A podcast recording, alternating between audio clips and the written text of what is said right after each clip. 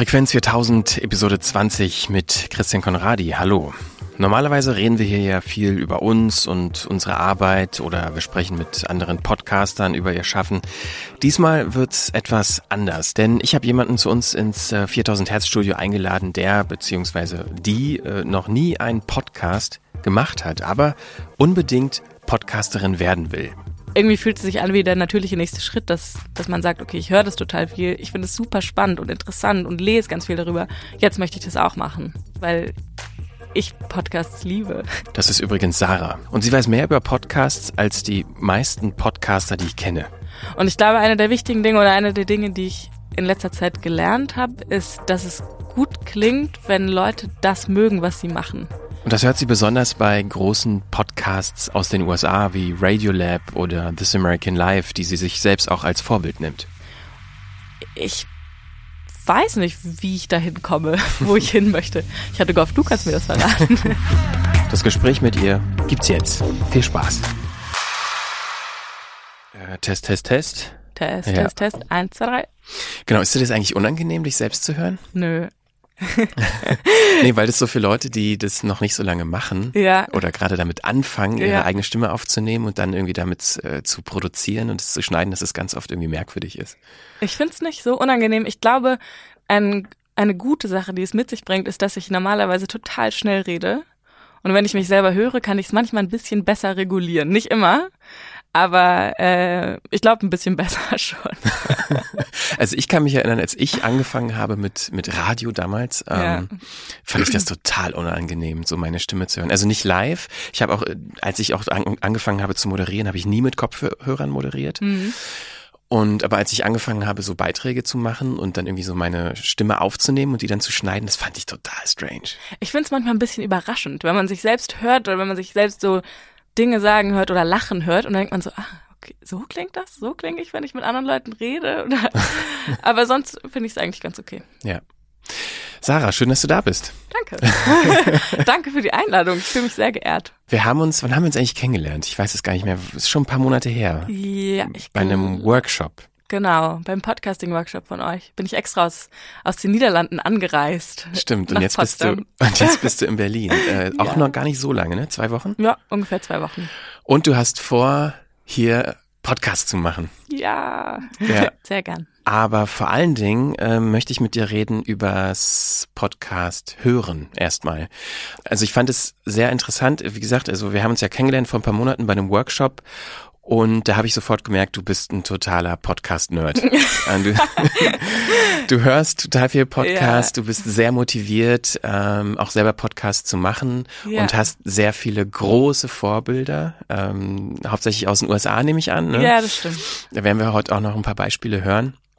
Aber was mich zuerst interessiert, ist tatsächlich, wie bist du eigentlich auf Podcast gekommen? Also als, als Hörerin dieses Mediums. Wann hast du das erste Mal gewusst auch, das ist ein Podcast und bewusst einen Podcast zum Beispiel abonniert, heruntergeladen und gehört? Ich weiß, also ich glaube, ich habe angefangen ähm, mit Podcast oder mir wurde bewusst, was ein Podcast ist, mit ähm, vor so fünf Jahren ungefähr sanft und sorgfältig. ähm, und ich habe es einfach voll gerne gehört und dann habe ich irgendwann rausgefunden, dass es ein Podcast ist und dass man sich das so runterladen kann. Und dann habe ich das eine Zeit lang gehört und dann habe ich irgendwann Radiolab entdeckt. Ich weiß ehrlich gesagt nicht mehr genau wie und bin total in Radiolab versunken und habe alles gehört, was es davon gab und wusste aber auch da noch nicht so richtig um die Podcast-Welt und habe dann irgendwie nach und nach mehr Podcasts abonniert und es fing irgendwie an mit so den großen, also das heißt die große, also Radiolab und 99% Invisible und ähm, ja, so ein bisschen mehr die Radiotopia-Sachen auch und ähm, habe mich total verliebt in diese Welt. Und jetzt so in letzter Zeit erst bin ich in so Nischen äh, reingekommen und höre andere Sachen, höre so ein bisschen Independent-Sachen auch und Was meinst ja. du mit Nischensachen? Ist ja ein schwieriges Wort im Podcast-Umfeld. Ähm, aber ich meine nicht die großen Produzenten, also nicht This American Life oder andere Sachen. Ich glaube, du hast mir das sogar erzählt von The Herd, dieses mhm. Podcast-Label. Ja, ähm, also Podcast-Kollektiv aus ja, den USA, die Podcast haben, glaube ich, fünf oder sechs Ja, äh, ganz klein, aber mhm. eigentlich total schön. Ja. Oder ähm, ja, einfach Leute, die privat was aufnehmen und das dann zum Podcast wird. Oder von einer meiner liebsten Podcasts momentan wird produziert vom Center of Documentary Studies von irgendeiner Uni in den USA. Also sowas, weiß ich nicht, was jetzt nicht groß von NPR oder WNYC oder so gemacht wird, sondern was von Leuten produziert wird, die Lust darauf haben, was zu erzählen. Hast du denn auch vorher, bevor du Podcast für dich entdeckt hast, äh, Radio gehört? Warst du schon ein Radiofan, audiophiler Mensch vorher oder wie, wie war das? Ähm, nicht so. Ähm, ich habe als Kind Radio Kakadu manchmal gehört. Ich weiß nicht, ob du das kennst. Das ist so ein Kinderradio. Aber ansonsten bin ich oft ehrlich gesagt eher genervt von Radio, als dass ich es viel höre. Ich weiß, dass es viele gute Sachen auch gibt, aber irgendwie höre ich dann mittlerweile lieber Podcasts. Audiobücher habe ich früher viel gehört und Hörbücher so als ähm, Jugendliche und als Kind auch, so Hörspiele, aber nicht so, dass ich jetzt morgens aufstehe und das Radio anmache. Ich hatte nie ein Küchenradio und ich weiß nicht. Welcher Jahrgang bist du? Ist ja auch immer eine wichtige Frage, wenn man darüber redet. 95. Ich bin jetzt 22. Das heißt, du bist schon irgendwie, ne, gehörst zu dieser Gruppe, die man irgendwie, wie nennt man das eigentlich, Millennials? Ja. Äh, und auf jeden Fall jemand, der mit dem Internet aufgewachsen ist ähm, und wahrscheinlich diesem Medium-Podcast deshalb vielleicht auch schon näher ist. ist. Oder ist das irgendwie so eine, so eine These, die immer wieder genannt wird, aber auf dich gar nicht zutrifft? Es kann sein, obwohl ich auch viele Freunde habe, die so Radio hören. Man kann, du kannst ja jetzt sowieso Radio immer übers Internet auch. Also ich glaube, Millennial zu sein bedeutet nicht, dass man deswegen kein Radio hört oder dass man deswegen lieber Podcast hört als Radio, weil ich glaube, dass was ja auch wo oft die Linie verschwimmt, quasi ob was Radio ist oder Podcast, weil viele Radiosender jetzt ja ihre normalen Sendungen einfach als Podcast zum Runterladen anbieten. Also dieses ähm, zum Beispiel Storytelling-Podcast oder so, das ist ja ein eigenes Genre innerhalb der Podcast-Welt, aber Trotzdem sind normale Radiosendungen, die du dir im Radio anhören kannst, mittlerweile auch Podcasts. Also das ist ja alles ein bisschen schwammig. Ja, genau. Das, äh, darauf wollte ich nämlich eigentlich auch hinaus, weil auch die Sachen, die du genannt hast, ähm, Radiolab, This American Life, sind ja eigentlich Radiosendungen, ja. die aber in dem ich sag mal, Ausspielkanal Podcast viel populärer sind, weil sie halt auch international dadurch äh, ja. gehört werden können und eben nicht nur bei WNYC in New York oder in den ja. National Public Radio Stationen in den USA. Also deshalb nochmal die Frage, wo siehst du denn für dich den Unterschied? Was macht ein Podcast aus im Vergleich zu dem Bild des alten Radios, was du vielleicht im Kopf hast? Ich glaube, was, hm, was mir so gut gefällt eigentlich, ist, dass man bei Podcasts oder bei vielen Podcasts den Autor dahinter quasi sehen kann oder das also hören, aber dass man spürt, dass etwas produziert hat, was von einer Person kommt. Ich glaube oft, ähm, gerade im deutschen Radio fällt mir das total auf, dass es von einer scheinbar neutralen Position aus kommen soll. Also dass der Moderator etwas erzählt, was aber relativ neutral sein soll. Und ich finde, dass man diesen Schein gar nicht aufrecht zu erhalten braucht. Es ist total schön, wenn man was von jemandem hört, der sagt, das habe ich gemacht, das ist von mir, das ist aus meiner Perspektive. Ich erzähle dir diese Geschichte, die mir passiert ist oder die jemand anderem passiert ist, aber nicht es gibt diese Geschichte und die ist jetzt neutral erzählt. Und wer ich bin, ist egal, weil das gibt es gar nicht. Es kann nicht sein, dass jemand eine Geschichte erzählt, ohne sich selbst einzubringen. Deswegen finde ich es schöner, wenn wenn das offen passiert quasi und wenn die Person, die das erzählt, das auch offen thematisiert. Und ich finde das bei vielen Podcasts, das eher passiert als im Radio. Ich, also natürlich kann man das nicht generalisieren und es gibt auch Podcasts, bei denen das nicht so ist und es gibt auch Radio, bei dem das so ist, aber ich glaube, das ist eine Sache, die mir sehr gut gefällt bei Podcasts. Das ist natürlich This American Life mit Ira Glass so das große Beispiel, also ja. dass da ein Moderator ist, der überhaupt nicht wie ein Moderator klingt. Also ja. Also jetzt, wenn man es so auf klassische Maßstäbe ansetzt, ähm, der klingt halt eher so wie jemand, der ja sitzt halt irgendwie mit am Tisch und erzählt einem eine Geschichte. Ja. Und das hat ja auch irgendwie so dazu geführt, dass ganz viele Leute ihn so als Referenz äh, in der Podcast-Welt irgendwie sehen, was so dieses Storytelling angeht. Mhm. Aber wenn wir einen Sprung machen, also weil du hast angefangen mit äh, sanft und sorgfältig, dann hast du Radiolab entdeckt. Also zwischen sanft und sorgfältig und Radiolab ist ja ein riesig großer Unterschied. Ja. Ich glaube, was mich noch mehr sogar reizt an anderen Formaten mittlerweile, so auch Invisibilia oder halt Radiolab, ist, dass es oft so ist, komischerweise, dass ab einem bestimmten Alter, ich glaube so ab 12, 13, wird von einem erwartet, dass man zwei Dinge trennen kann, Entertainment und Information. Und vorher, ich weiß nicht, bei Sendungen mit der Maus oder bei Wissen macht A oder bei gan diesen ganzen mhm. Sendungen für Kinder und Jugendliche ist es immer so, dass die beiden Sachen gemischt werden, dass etwas Lustiges erzählt wird zum Beispiel und ähm, dann danach eine Erklärung darauf kommt. Wieso ist das überhaupt so? Wieso ist das passiert? Was steckt dahinter? Und irgendwann wird aufgehört, das so zu erzählen, obwohl es eigentlich total schön ist und ganz viel Sinn macht und das Gehirn Informationen viel besser aufnehmen kann, wenn man es mit Geschichten verbinden kann. Und ich glaube, das macht Radiolab einfach sehr gut und ich finde es schade, dass es davon nicht mehr Formate gibt, gerade auf Deutsch auch, oder dass, dass das so ausgeblendet wird, dass von einem erwartet wird, dass man irgendwie irgendwann diesen Umschwung macht und sagt, okay, ab jetzt nur noch Information oder nur noch Entertainment, aber das beides zusammen vermischt, ist total selten geworden. Du hast auch ähm, Hörbeispiele mitgebracht. Vielleicht können wir das ja mal anhand eines ähm, Ausschnitts auch klar machen, was du meinst. Ja. Und zwar von Radiolab, richtig? Genau. Und zwar ähm, hat Radiolab vor Ewigkeiten, ich glaube, das ist eine ganz alte Sendung, eine, ja, eine Episode gemacht zum Thema Farben, was ich sehr beispielhaft finde für das Prinzip, mit dem sie arbeiten, weil Farben sind ja sehr visuell. Und ich glaube, Ira Glass hat mal gesagt, dass Podcast ein visuelles oder das Radio ein visuelles Medium ist.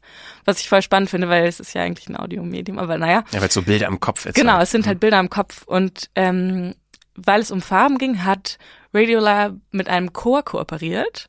Und ich habe jetzt verschiedene Ausschnitte mitgebracht. Im ersten ähm, geht es erstmal nur darum, wie das menschliche Auge sieht quasi.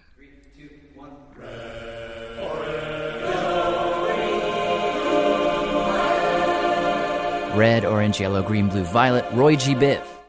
Also, das ist wie das menschliche Auge sieht. Es gibt sozusagen diesen Audio-Regenbogen, den man hören kann. Und dann geht es weiter und Jada Bumrad und Robert Crowlitch stellen sich die Frage, okay, und wie sehen andere diesen Regenbogen? Also wie sehen verschiedene Tiere den Regenbogen? Und dann gibt es einen Ausschnitt zum Beispiel, der nächste, wie ein Hund einen Regenbogen sehen würde.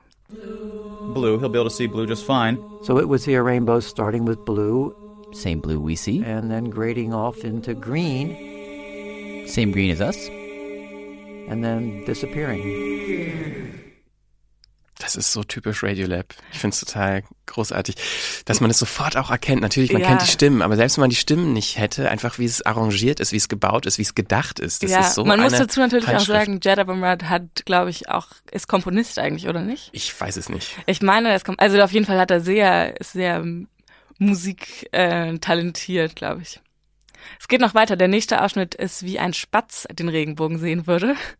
What do they see? So they see uh, the rainbow starts before our rainbow starts, where we just see sky. It would see an ultraviolet color, and then it would see the violet, then it would see the blue, and the uh, greens and the oranges, and the yellow first and the orange, and, and then the red, and probably it would see further into the red than us because they have a more red sensitive red receptor than we have.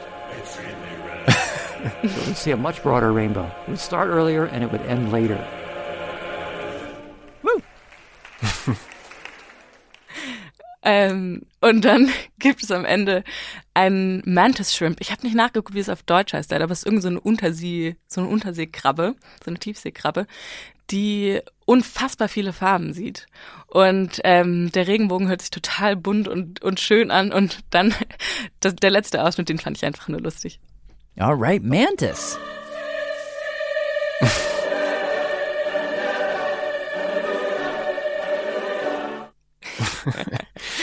ja, also ja. um zu illustrieren, was ich damit meine oder was Ira Glass wahrscheinlich damit meint, wenn ja. er sagt, dass Radio ein visuelles Medium ist. Ich meine, man hätte das jetzt natürlich auch, hätte man sowas im, keine Ahnung, einem klassischen Wissenschaftsradio oder Podcast meinetwegen auch äh, gehört, dann hätte man wahrscheinlich so eine Erklärung gehört, wie es gibt verschiedene Frequenzbereiche, die irgendwie genau. die Augen und den Netzhaut wahrnehmen können und ja. äh, je nach Tier und der Beschaffenheit der Netzhaut sind die Frequenzbereiche anders.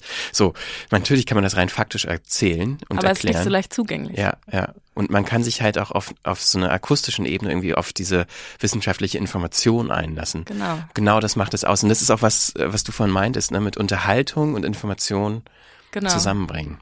Man darf nicht aufhören bei Sendung mit der Maus. ja, ich meine, es sind tatsächlich auch Formate, Ja, ich meine, die machen es halt aufwendig. Man muss halt sehr kreativ sein. Ich glaube, das ist halt auch, wenn man einfach nur den Fakt hat, den man möglichst mit einfachen Worten vermittelt, ist es viel einfacher, als wenn man sich dazu auch noch eine Soundebene überlegt. Total. Was könnte korrespondieren mit sowas Abstraktem wie ein Frequenzbereich und Spektrum von Licht, was die Netzhaut irgendwie Ja. aufnimmt. Auf jeden Fall. Und man muss ja auch wissen, es ist nicht eine Person, die dahinter sitzt. Radiolab hat ein riesen Team mit Leuten, die es seit Ewigkeiten machen, mit, die haben Leute, die sind nur da, um die Fakten zu checken. So, ich weiß nicht. Und dann haben sie natürlich ein riesiges Netzwerk an Gästen, die sie einladen können, an renommierten Wissenschaftlern und Wissenschaftsschreibern und allen möglichen Leuten. Und auch noch einen Chor einladen, Und der für Chor. einen singt. Da muss man erstmal die Leute kennen. Ja. Klar, Radiolab ist natürlich so eins, eines der riesig großen, immer wieder referenzierten Formate und ähm, ich meine, wo wir uns bei 4000 Hertz auch immer wieder inspirieren lassen, ich Mhm. auch, hört man vielleicht sogar, wenn man den Systemfehler mal hört, dass ich natürlich auch großer Radiolab-Fan bin und diese Art und Weise allein schon, wie Musik eingesetzt wird, um Ideen und, und Thesen, die im Raum stehen, mit einer Musik nochmal irgendwie so einen Nachklang, so einen Nachhall zu verleihen, dass der Gedanke nochmal akzentuiert wird. Ähm, oder so Pausen, Denkpausen auch zu schaffen und Dinge zu beschleunigen, abzubremsen, wie das Radiolab mit Musik alleine macht, ist so großartig. Und da steckt so viel Handwerk dahinter. Wenn man da auch nur irgendwie es schafft, zehn Prozent davon irgendwie in seine eigene Arbeit zu integrieren, das ist schon, 10% Radiolab. es ist schon echt äh, viel. Ja. Du hast noch mehr Beispiele mitgebracht. Das nächste kann ich noch gar nicht sagen, weil ich kenne es nicht. Ja, eigentlich heißt der Scene on Radio, also S-C-E-N-E, also wie die Szene, von John Bewan und er hat eine kleine Reihe, also es ist kleine Reihe, ich glaube es sind zwölf Episoden oder so, die heißt Seeing White. Und der Ausschnitt, den ich mitgebracht habe, ist einfach nur die Einführung davon. Und es illustriert so, sein Stil ist total anders, aber ich finde seine Stimme so angenehm und es ist so, ein, so eine gute Atmosphäre. Ich finde, er wirkt so weise irgendwie und es ist so schön, das zu hören. Es wirkt, wie gesagt, ganz anders, aber gut. The race beat in American journalism usually involves pointing our gaze and our cameras and microphones at people of color. That goes for me, too.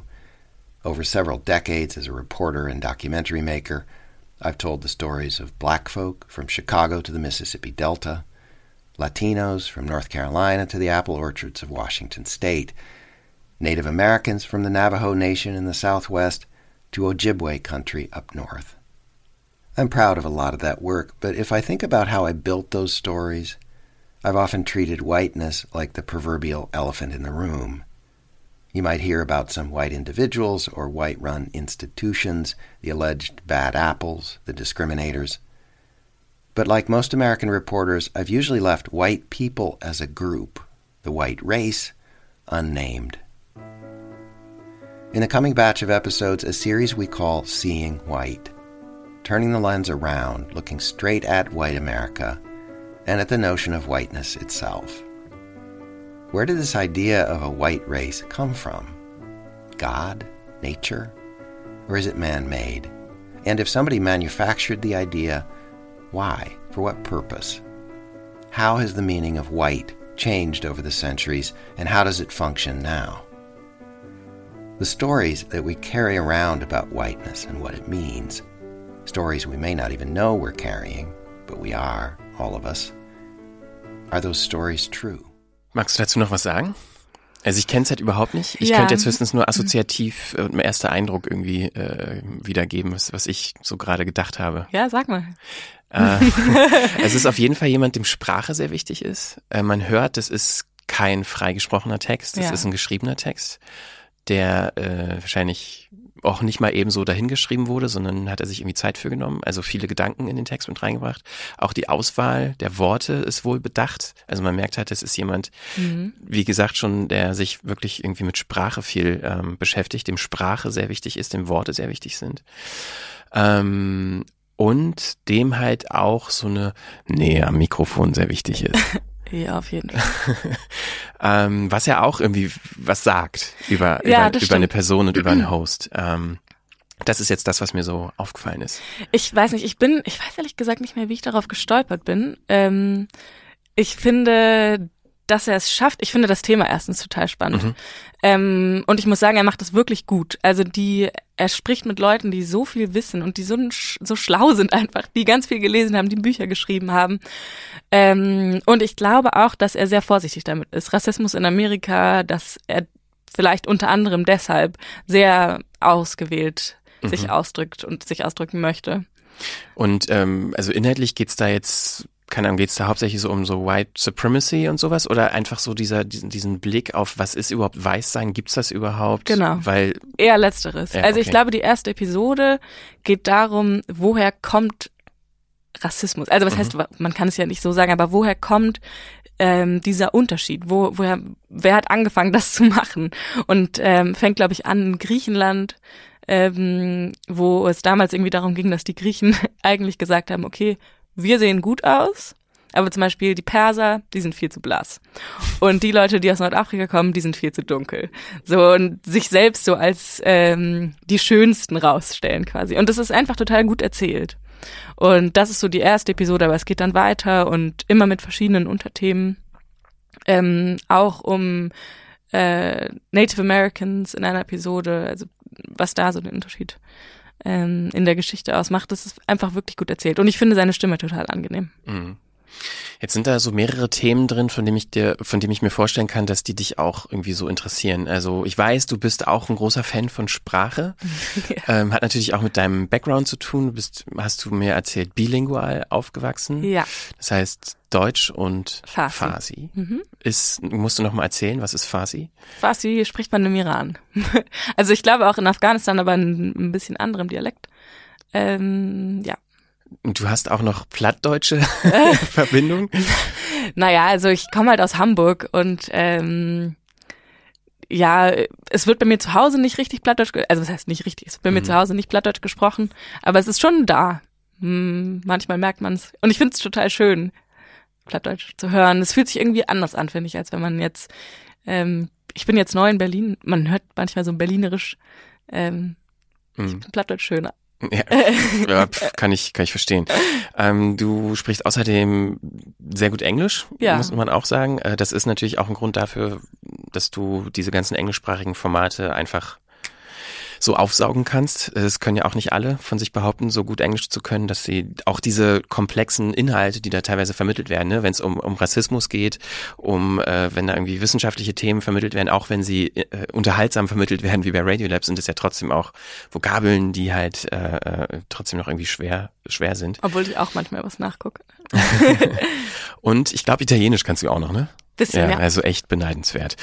ähm, aber was ich da, worauf ich eigentlich hinaus wollte, ist, dass, oder die Frage, die ich habe, ähm, die geht jetzt, ist jetzt so ein bisschen eine persönliche Frage. Insofern glaubst du, dass dein, dein Background, den du hast, der kulturelle, der sprachliche und diese, dadurch auch irgendwie vielleicht so eine sprachliche Offenheit, die du besitzt, dass du mh, im Englischen würde man sagen, more accessible ähm, für, für solche Inhalte und für Podcast und für Audio generell bist. Hm. Ich weiß nicht, wie ich es formulieren kann, ehrlich gesagt. Ich glaube schon, dass ähm, also ich habe einfach ein großes Interesse an Sprachen, an Worten, an Sprachmodellen. Ich finde es einfach spannend, irgendwie, wie Kommunikation funktionieren kann und wie sie nicht funktionieren kann. Und natürlich spielen Podcasts da, also gut erzählte Podcasts da direkt rein, weil sie Geschichten erzählen mit Sprache und aber auch mit anderen Formaten ähm, quasi assistiert. Ich weiß nicht, wie ich das. Also wenn man was liest, zum Beispiel wenn man ein Buch liest, dann gibt es nur die Sprache. Aber wenn man eine Geschichte erzählt bekommt mit gutem Audiohintergrund, mit schön, schönen O-Tönen und Musik und Soundscapes, dann macht es die Sprache bunter. Das gefällt mir daran, dass es quasi ein anderes Stützbein noch dazu gibt. Ist ein bisschen ein kleiner Sidetrack, aber ich habe letztens angefangen, Graphic Novels zu lesen, Comics. Und ich finde komischerweise, dass die genau das Gleiche haben wie Podcasts. Man liest die Sprache, aber es kommt noch was dazu, was einem die Geschichte noch besser erzählen kann. Und in, bei Graphic Novels sind es Bilder. Aber es gibt quasi noch ein zweites Stützbein für ein Format, was man schon kennt. Und ich finde, es gibt sehr große Parallelen zwischen Podcasts und Graphic Novels. Interessant. Habe ich so, habe ich so noch nie, habe ich so noch nie gesehen. Ja, habe ich ja. auch. Ich habe auch jetzt erst damit angefangen. Ich dachte mal, ah, Comics, hm, keine Ahnung. Aber Graphic Novel, also ich weiß ehrlich gesagt nicht, wo der Unterschied ist. Was ich noch nie so gehört habe, ist diesen Vergleich zu ziehen. Finde ich total spannend zwischen Podcast und äh, Graphic Novel. Ja, ich, ich weiß, also natürlich trifft das auch nicht auf alle Podcasts Mhm. zu. Wenn ich würde mir jetzt keinen vier Stunden Gaming-Podcast reinziehen. Ähm, da finde ich keine Parallele, aber bei einem gut erzählten, wo es halt dieses Extra quasi gibt, Mhm. da finde ich das. Und wo hört das extra bei dir auf? Also, weil manchmal ist es ja auch so, dass die Musik eigentlich vom Produzenten so gedacht ist, okay, ich will das nochmal erhöhen, ich will die Sprache noch mehr weiter oder die Emotion, die die Sprache transportiert, noch verstärken. Es ist manchmal so, dass dadurch eher die Sprache und das, was erzählt wird und wie es erzählt wird, kaputt geht.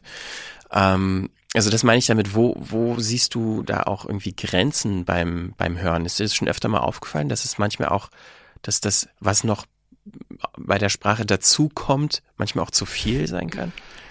Das stimmt, glaube ich, so auf jeden Fall. Ich schließe mich dem total an, was du beschreibst. Mhm. Ich habe gerade einen Artikel gelesen von dem Autor von Seeing White, von John Bewan, über die Pause und dass man oft in Radioproduktionen mehr Pausen einlegen sollte für Produzenten und ähm, dass vor wichtigen Momenten oft die Musik aufhört, um das quasi noch weiter zu betonen. Ja, eigentlich sagt er genau das gleiche, was du gerade gesagt hast. Ich weiß, ich kann kein konkretes Beispiel nennen, in dem mir das zu viel wird, aber ich nehme das auch wahr, dass manchmal ja weniger mehr ist. Ich, ich höre das auch manchmal bei, bei Folgen, die ich früher gemacht habe, äh, jetzt zum Beispiel beim Systemfehler, dass ich, äh, keine Ahnung, wenn ich dann immer so eine Folge mit einem Abstand von einem halben Jahr oder einem Jahr höre, dass ich denke so, oh, ey, warum habe ich da so viel Musik drunter gelegt oder warum habe ich das so und so gemacht? Aber in dem Augenblick der Produktion hatte ich dann immer den Eindruck, ja, das muss jetzt so sein. Hm. Ja. Ist schon, ist schon komisch. Aber ich glaube, das ist auch ein Unterschied daran. Also, wenn ich Podcast mache, mache ich das ganz oft auch intuitiv oder auch assoziativ. In dem Augenblick habe ich das Gefühl, dass das mit der Musik zum Beispiel so sein muss. Während ich bei so Produktionen wie Radiolab zum Beispiel den Eindruck habe, das ist auch manchmal so ein bisschen was, was mich auch stört, dass das eine Struktur ist, die ganz strikt wieder reproduziert wird in den Folgen. Ja. Und dass da auch Produzenten dabei sind, die das schon seit Jahren machen und dass Radiolab letztendlich auch ein sehr starres Konzept ist innerhalb dieses freien, improvisiert wirkenden, äh, künstlerisch umgesetzten Formats. Glaube ich auch. Und ähm, ja, aber ich meine, der Vorteil davon ist natürlich, dass man so eine kohärente Ästhetik schafft. Der Nachteil ist vielleicht, also bei mir ist es ganz oft so, dass ich denke, ja, irgendwie ist vom Sounddesign ist halt aber auch ganz schön vorhersehbar, wenn man es irgendwie über mehrere Jahre schon hört. Und vom Spannungsbogen her auch. Ja. Ich glaube, ich will Radiolab auch gar nicht ins äh, Unermessliche hier loben. Ich glaube auch, vor allen Dingen, ich, also ich glaube, sie waren früher besser. Das sagen immer alle über alles. Aber ähm, das liegt wahrscheinlich auch daran, dass ich damals total beeindruckt war, weil ich sowas noch nie gehört hatte. Und mittlerweile andere Sachen gehört habe, die ich zum Teil besser finde. Oder die ich besser erzählt finde. Oder die ich spannender finde. Oder wo ich denke, das Thema finde ich einfach irgendwie besser erzählt oder besser umschrieben und ähm, aber darf ich noch mal was fragen zum Thema zu viel? ja. Ähm, und zwar habe ich deine letzte Folge gehört und da gibt es keine Übersetzung. Das mit dem Scheitern, ja. Und das fand ich so gut. Ich hab, Und ich habe mich Mhm. gefragt, weil ich habe mich nämlich schon mal mit dir darüber unterhalten, ähm, über Übersetzung, weil ich das sowieso ein spannendes Thema finde. Wie macht man das, wenn ein Audiopartner, wenn ein Interviewpartner zum Beispiel Englisch spricht, aber der Podcast eigentlich auf Deutsch ist? Wie soll man das machen? Ob man es jetzt eins zu eins übersetzt und dann so eine, so eine äh, Stimme quasi, die den Ton überspricht, nimmt oder ähm, ob man danach so eine Paraphrasierung nimmt. Und ich fand oft, dass du das eigentlich echt spannend gelöst hast, aber ähm, letztes Mal, als wir uns unterhalten haben, darüber hast du gesagt, okay, ich mache das so. Und jetzt plötzlich ist es eine Mhm. Veränderung. Und ich wollte fragen, wieso du das. Ja, also ich weiß nicht, ob du die Folgen davor auch gehört hast. Ich hatte ja so eine Miniserie gemacht über so einen blinden Gamer. Genau. Und äh, da habe ich sehr viel übersetzt, auch paraphrasiert, teilweise auch in so ganz kurzen Abständen in seinen Sätzen bin ich quasi rein und habe das nochmal wiederholt, was er da gerade gesagt hat. Ähm, und das kam bei einigen Leuten nicht so gut an. Also das habe ich halt als Feedback bekommen, auch von, von Hörern, auch bei Twitter und so, dass die meinten so, ähm, hey, warum gehst du da immer wieder rein? Lass den doch mal ausreden sozusagen. Das ist irgendwie so eine starke Szene und dadurch, dass du immer wieder reinkommst und zusammenfasst oder übersetzt, was er sagt, äh, geht das irgendwie kaputt.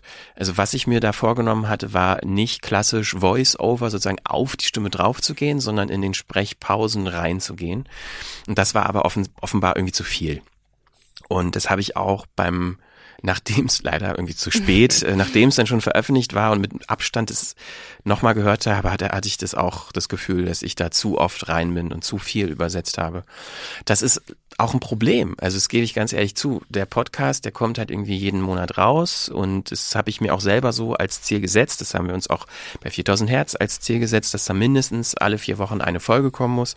Und bei so Miniserien sollte da der Tonus noch, noch schneller sein. Da kann man dann jede Woche eine Folge.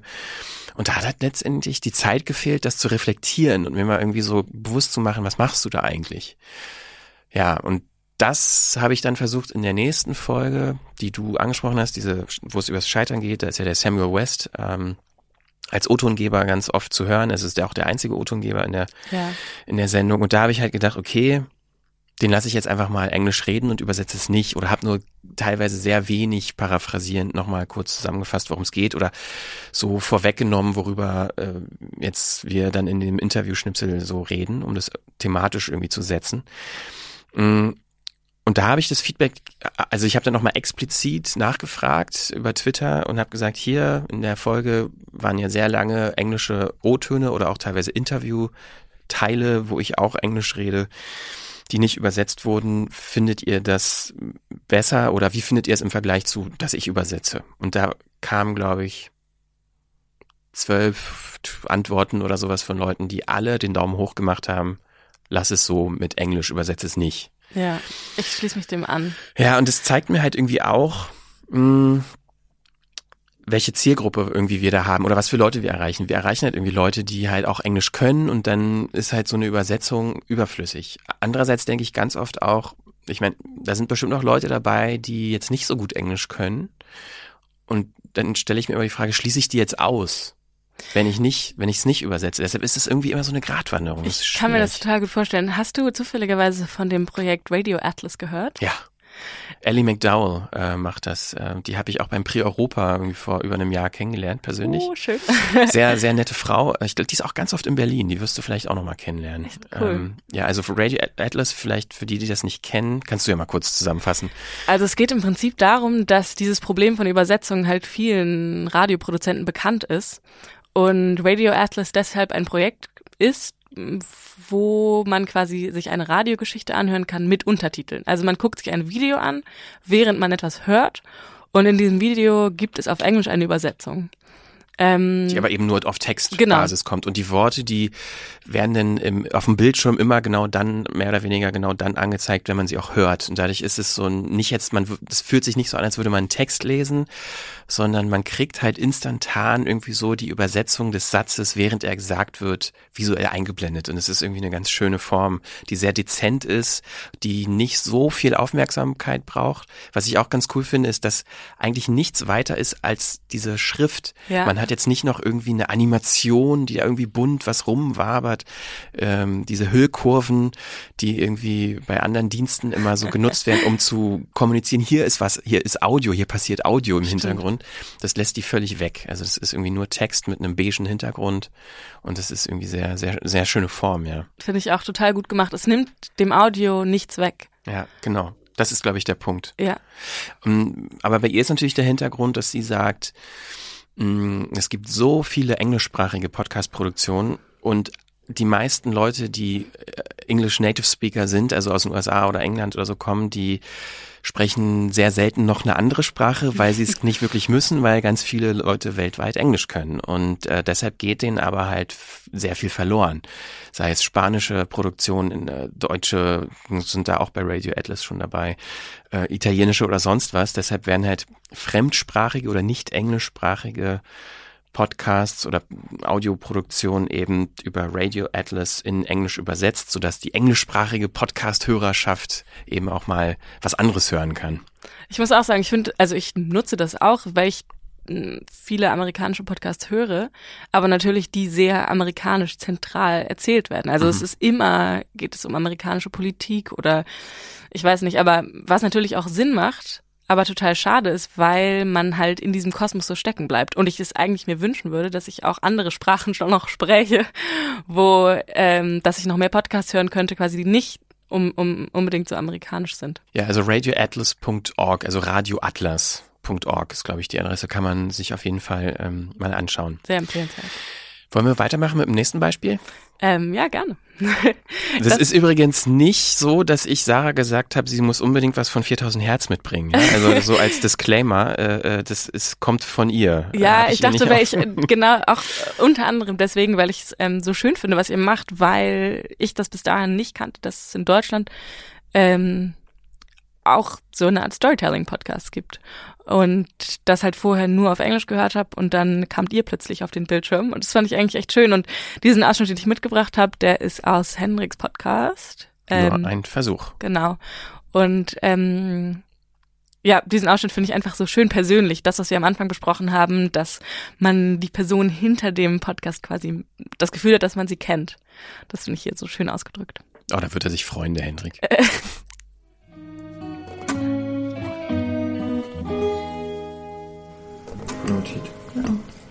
Nächster Tag.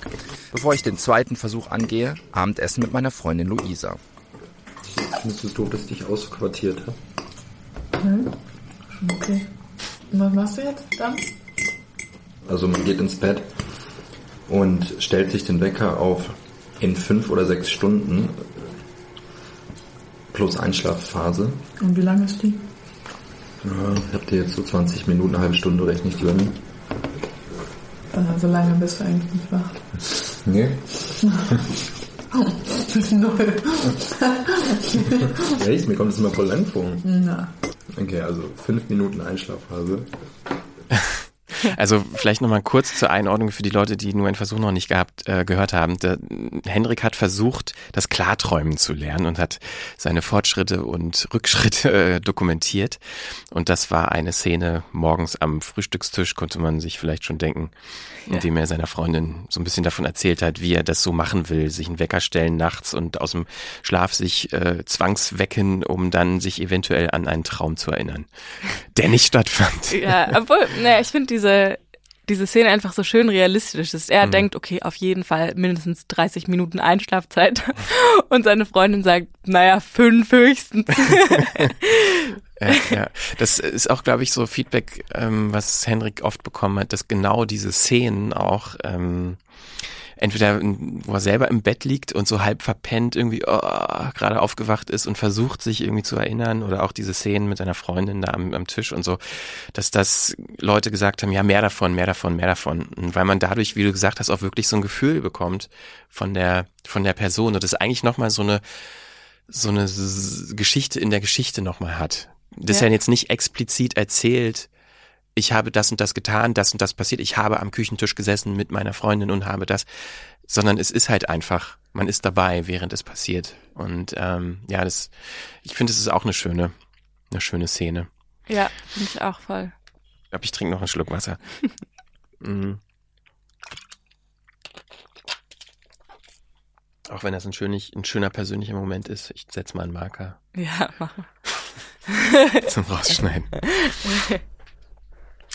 Gut, wollen wir weitermachen mit einem Beispiel? Und Ja. ich will ja auch noch mit dir nicht nur übers Hören reden, sondern übers Machen und was du machen möchtest. Aber einen Ausschnitt hast du noch. Ja.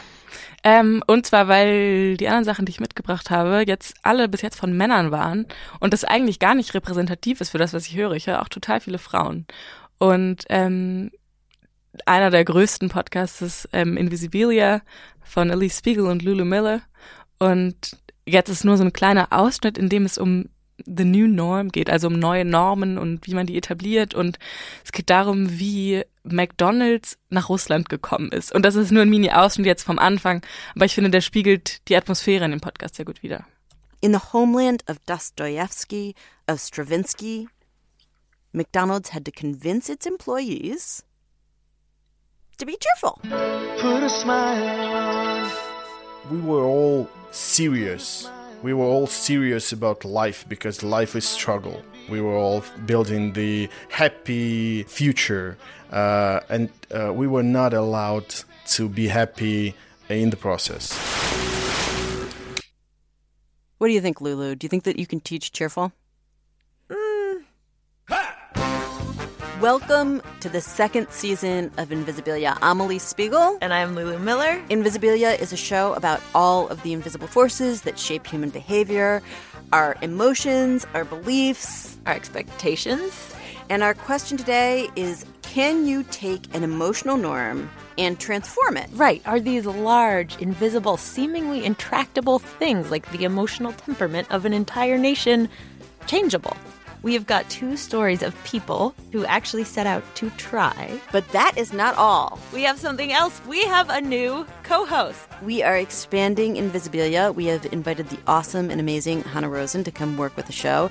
Yes, we have successfully stolen her from the world of high class print magazines. And today you will hear her very first piece. Hello, Hannah Rosen. I was hoping you call me Big H. Big H, reporter, cast big shadow. you small woman. Should we stop doing Russian accents? Quickly. Yes. Okay, so lots to come. Stick with us. Also auf jeden Fall sehr host-driven Ja. äh, zu dem Zeitpunkt noch in ja, der Episode. Ich, also natürlich ist es nicht für jede Episode gleich, aber hier finde ich das irgendwie so sympathisch. Also es ist natürlich auch sehr amerikanisch überzogen alles. Ähm, muss man sich vielleicht ein bisschen dran gewöhnen oder ein bisschen mögen. Was mir auffällt, ich höre so viele amerikanische Podcasts, wenn ich ähm, jetzt gerade in Berlin natürlich äh, Amerikaner auf der Straße höre, ist das für mich so eine Geschichtensprache plötzlich. Und ich denke so, ah, was erzählen die? Was ist das für eine Geschichte? Weil ich das sonst nicht so, also ich weiß nicht, ich setze mich sonst nicht so viel mit, äh, mit so einem amerikanischen Englisch auseinander und dann plötzlich ist das so eine Geschichtenerzählsprache geworden. Wo, wo wir jetzt aber schon so ein bisschen die Perspektive jetzt verschoben haben, vom Hören zum Machen. Und da wollte ich ja mit dir auch noch drüber sprechen, wie du jetzt konkret vorhast, ins Podcast-Geschäft einzusteigen, im Sinne von, weil die Vorbilder, die du jetzt hier mitgebracht hast und Sachen, die du gerne hörst, die du toll findest, sind natürlich alles Leute, die teilweise jahrzehntelange Erfahrung haben. Ähm, und ist das sozusagen die, die Latte, die du dir selber so hochhängst, ähm, wo du hin willst? Oder wie ist jetzt so dein Sprung von, ich höre total viele Podcasts, ich will jetzt aber auch welche machen? Wie kam das überhaupt, dass du vom, von einer Hörerin zur Macherin werden wolltest oder willst? Ich glaube, ich, man kommt nicht so richtig drum rum, wenn man so viel hört und es so begeistert davon ist. Und dann kommt dazu, dass ich sehr sprachbegeistert bin und total Lust habe, sowas zu machen und dass ich Geschichten spannend finde und gut erzählte Geschichten noch spannender finde. Ähm, irgendwie fühlt es sich an wie der natürliche nächste Schritt, dass, dass man sagt, okay, ich höre das total viel, ich finde es super spannend und interessant und lese ganz viel darüber. Jetzt möchte ich das auch machen. Und bezüglich der hochgesetzten Latte, ich weiß nicht, wie ich dahin komme, wo ich hin möchte. Ich hatte gehofft, du kannst mir das verraten. Nein, ich probiere erstmal aus, was funktioniert. Und werde mich ein bisschen auf die Straße begeben und was suchen, was ich gut finde. Und ich glaube, eine der wichtigen Dinge oder eine der Dinge, die ich in letzter Zeit gelernt habe, ist, dass es gut klingt, wenn Leute das mögen, was sie machen.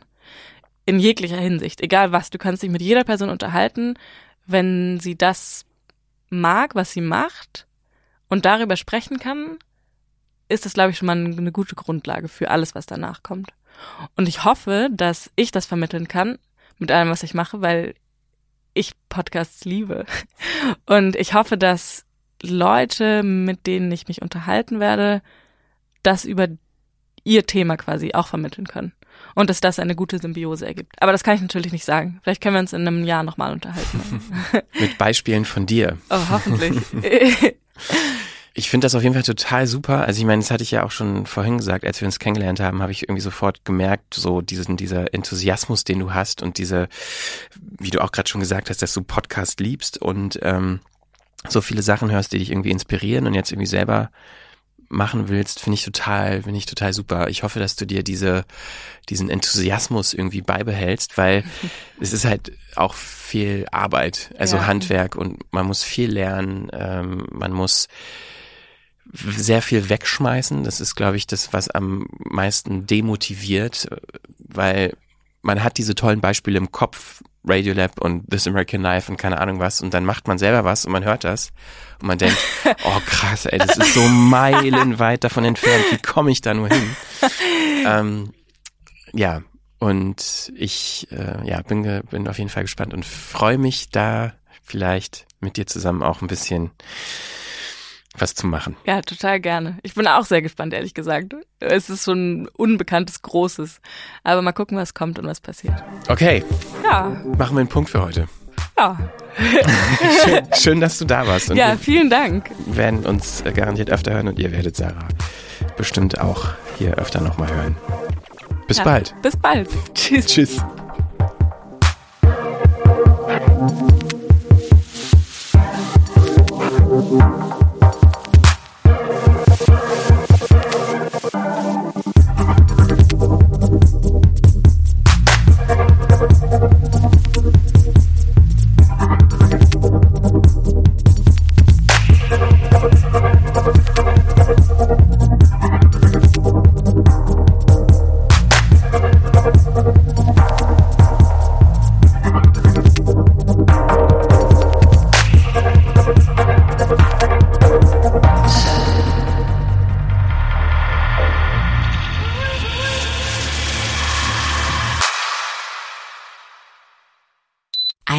Eine Produktion von 4000 Hertz.